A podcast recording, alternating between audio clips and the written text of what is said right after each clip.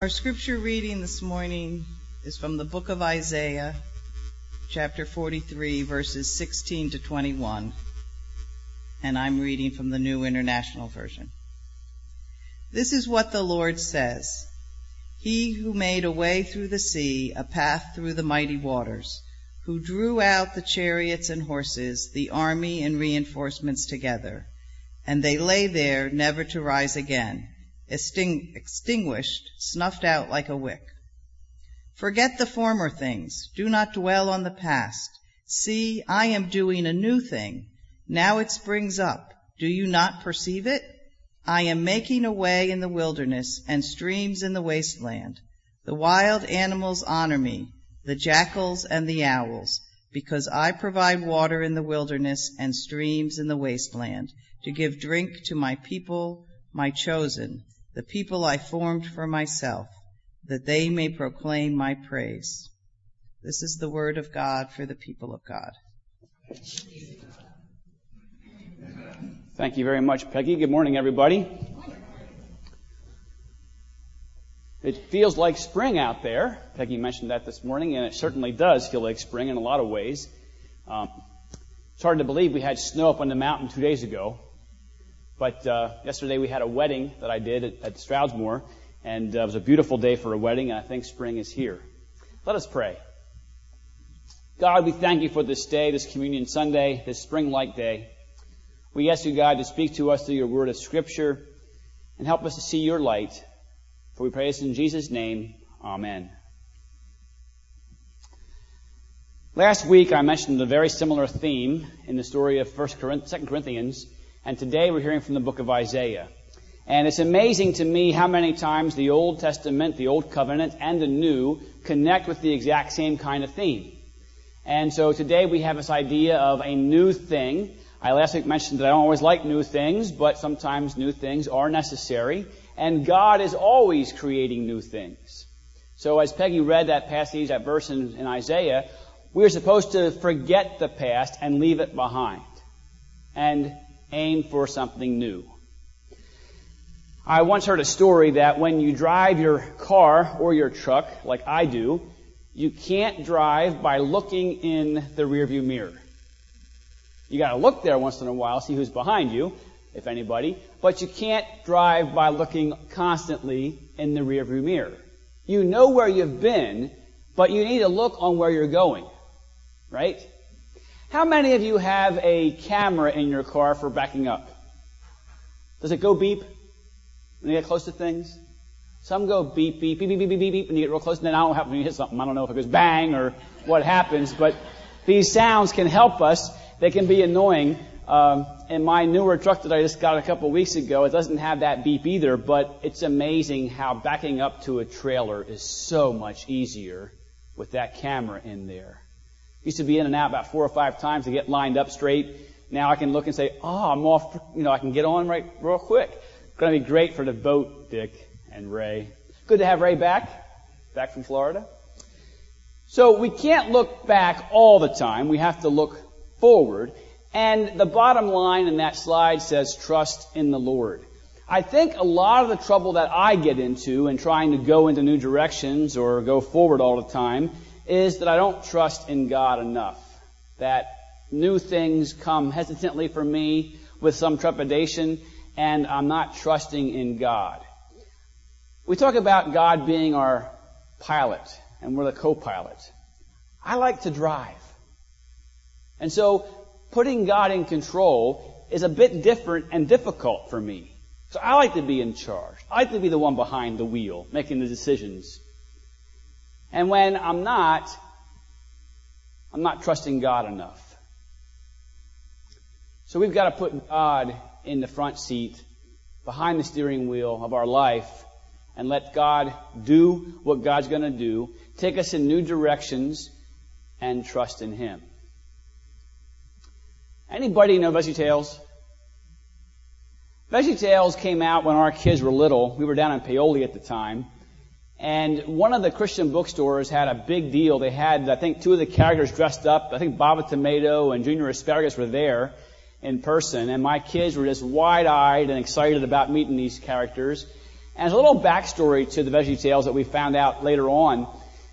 Veggie Tales was created by two Christian men, young men, and the problem in animation was that adding arms and legs is very difficult in animation.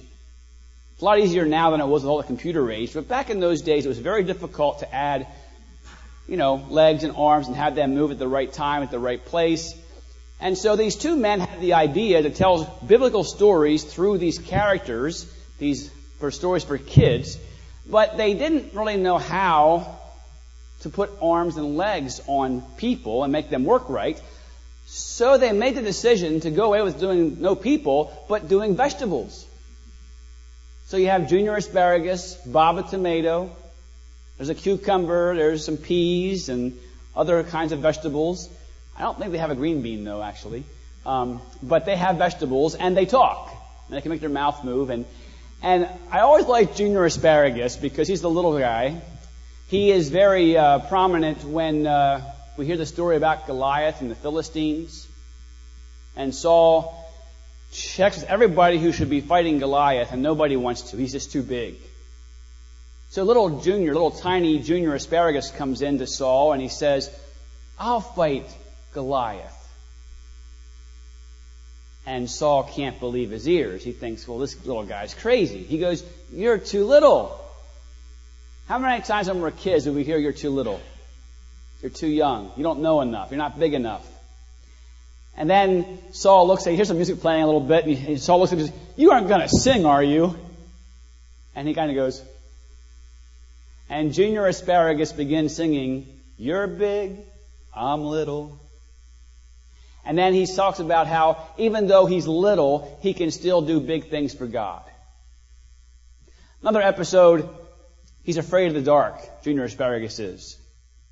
Anybody else afraid of the dark? Were you ever? I used to be. In fact, if I had a nightlight, and that night I had to be on every night because I was afraid of the dark. There are things in the dark, you know, and things move in the dark. Well, in this episode of uh, Junior Asparagus being afraid of the dark, his parents ask him, What are you afraid of? And he goes, I'm afraid of the boogeyman. And they teach him another song that God is bigger than the boogeyman.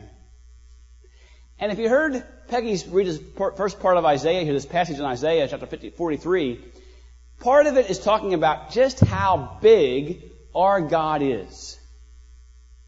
God is way bigger than all of us put together. God is way bigger than any of our problems. In fact, I love this quote.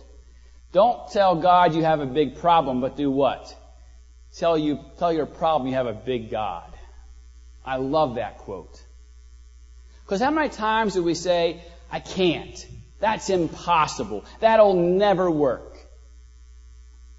Ever tell your kids that? That'll never work. We have big problems. We have issues in our lives. We have things that happen to us that we can't understand. Some problems seem bigger than, than others, and some seem bigger than life even. And we often forget that no matter how big our problem seems to be, our God is way bigger and way better than any problem we're going to ever have. And again, back to that first slide, we have to trust in God, especially when we have problems. There's no problem that we can't face that with God we can't overcome. Yeah, we have some big problems, but we have a big God.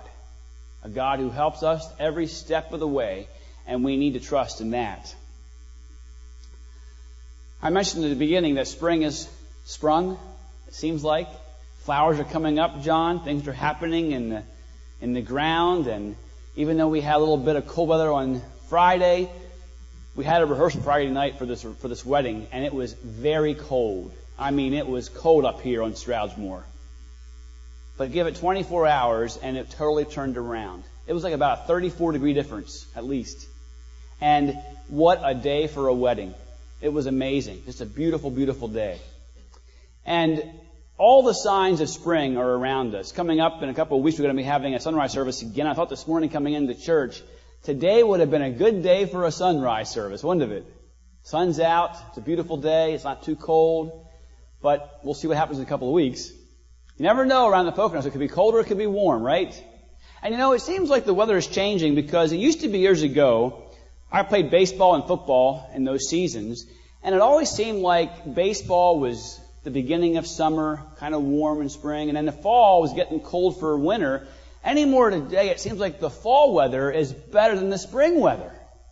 You know, it's kind of cold and chilly some days late in spring for baseball and softball. But now, uh, coming into the fall, we'll be in shorts for the first couple of weeks of football season. So it's kind of funny how things seem to change in our times. But Isaiah is talking about God doing a new thing for the people.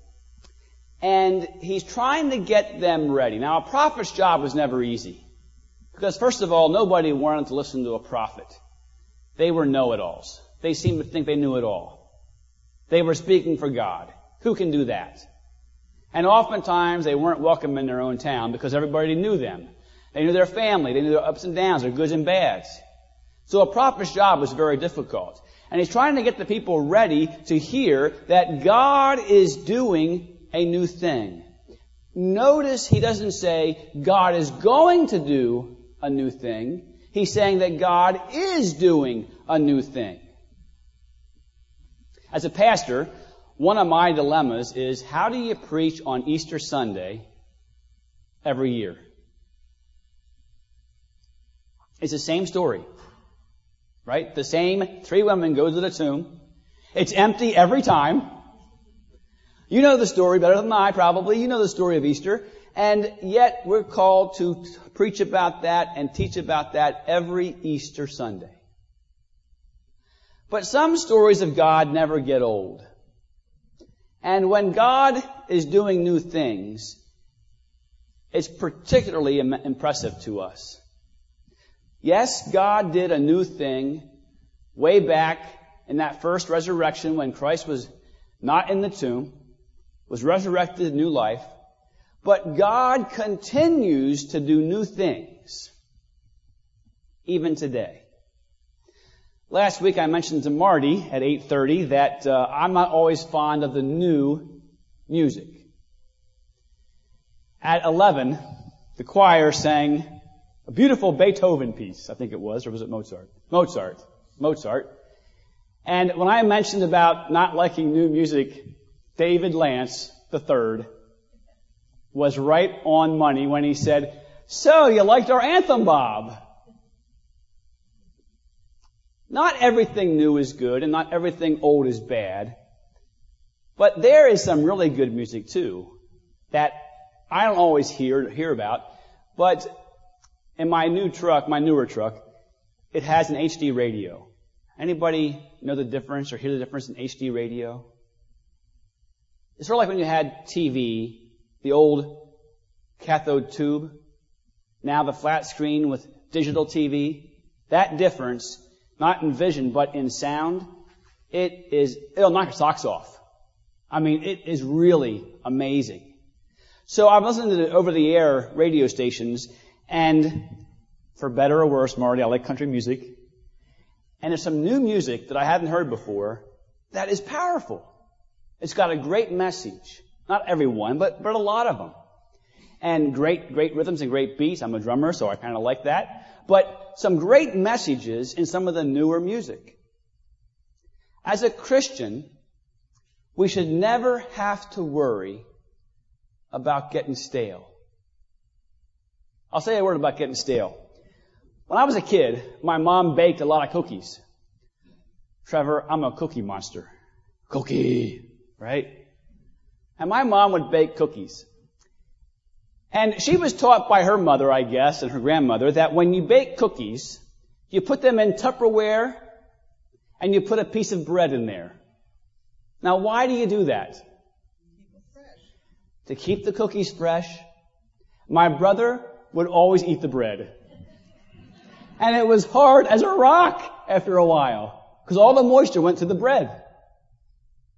As a Christian, we don't ever have to worry about being stale bread. Because God is doing a new thing all the time for us as God's people. It's easy to get into a rut, to think that God doesn't care some days. To think that, well, it's the same old story over and over again. No, it's not. God is doing a new thing. And Isaiah says, God is doing a new thing. Do you perceive it? Do you see it? Because if you don't, you aren't opening your eyes enough. You aren't paying attention enough. God is definitely, always doing a new thing. And it's our job to perceive it and see it. Let us pray. Lord God, we thank you for being a God who is so big, so much bigger than we are, so much bigger than any of our problems. And you are a God who is creating all the time. We heard Isaiah say that you create new things.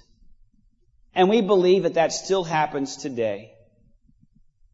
Help us, God, to get on board and see it. And we pray this in Jesus' name. Amen.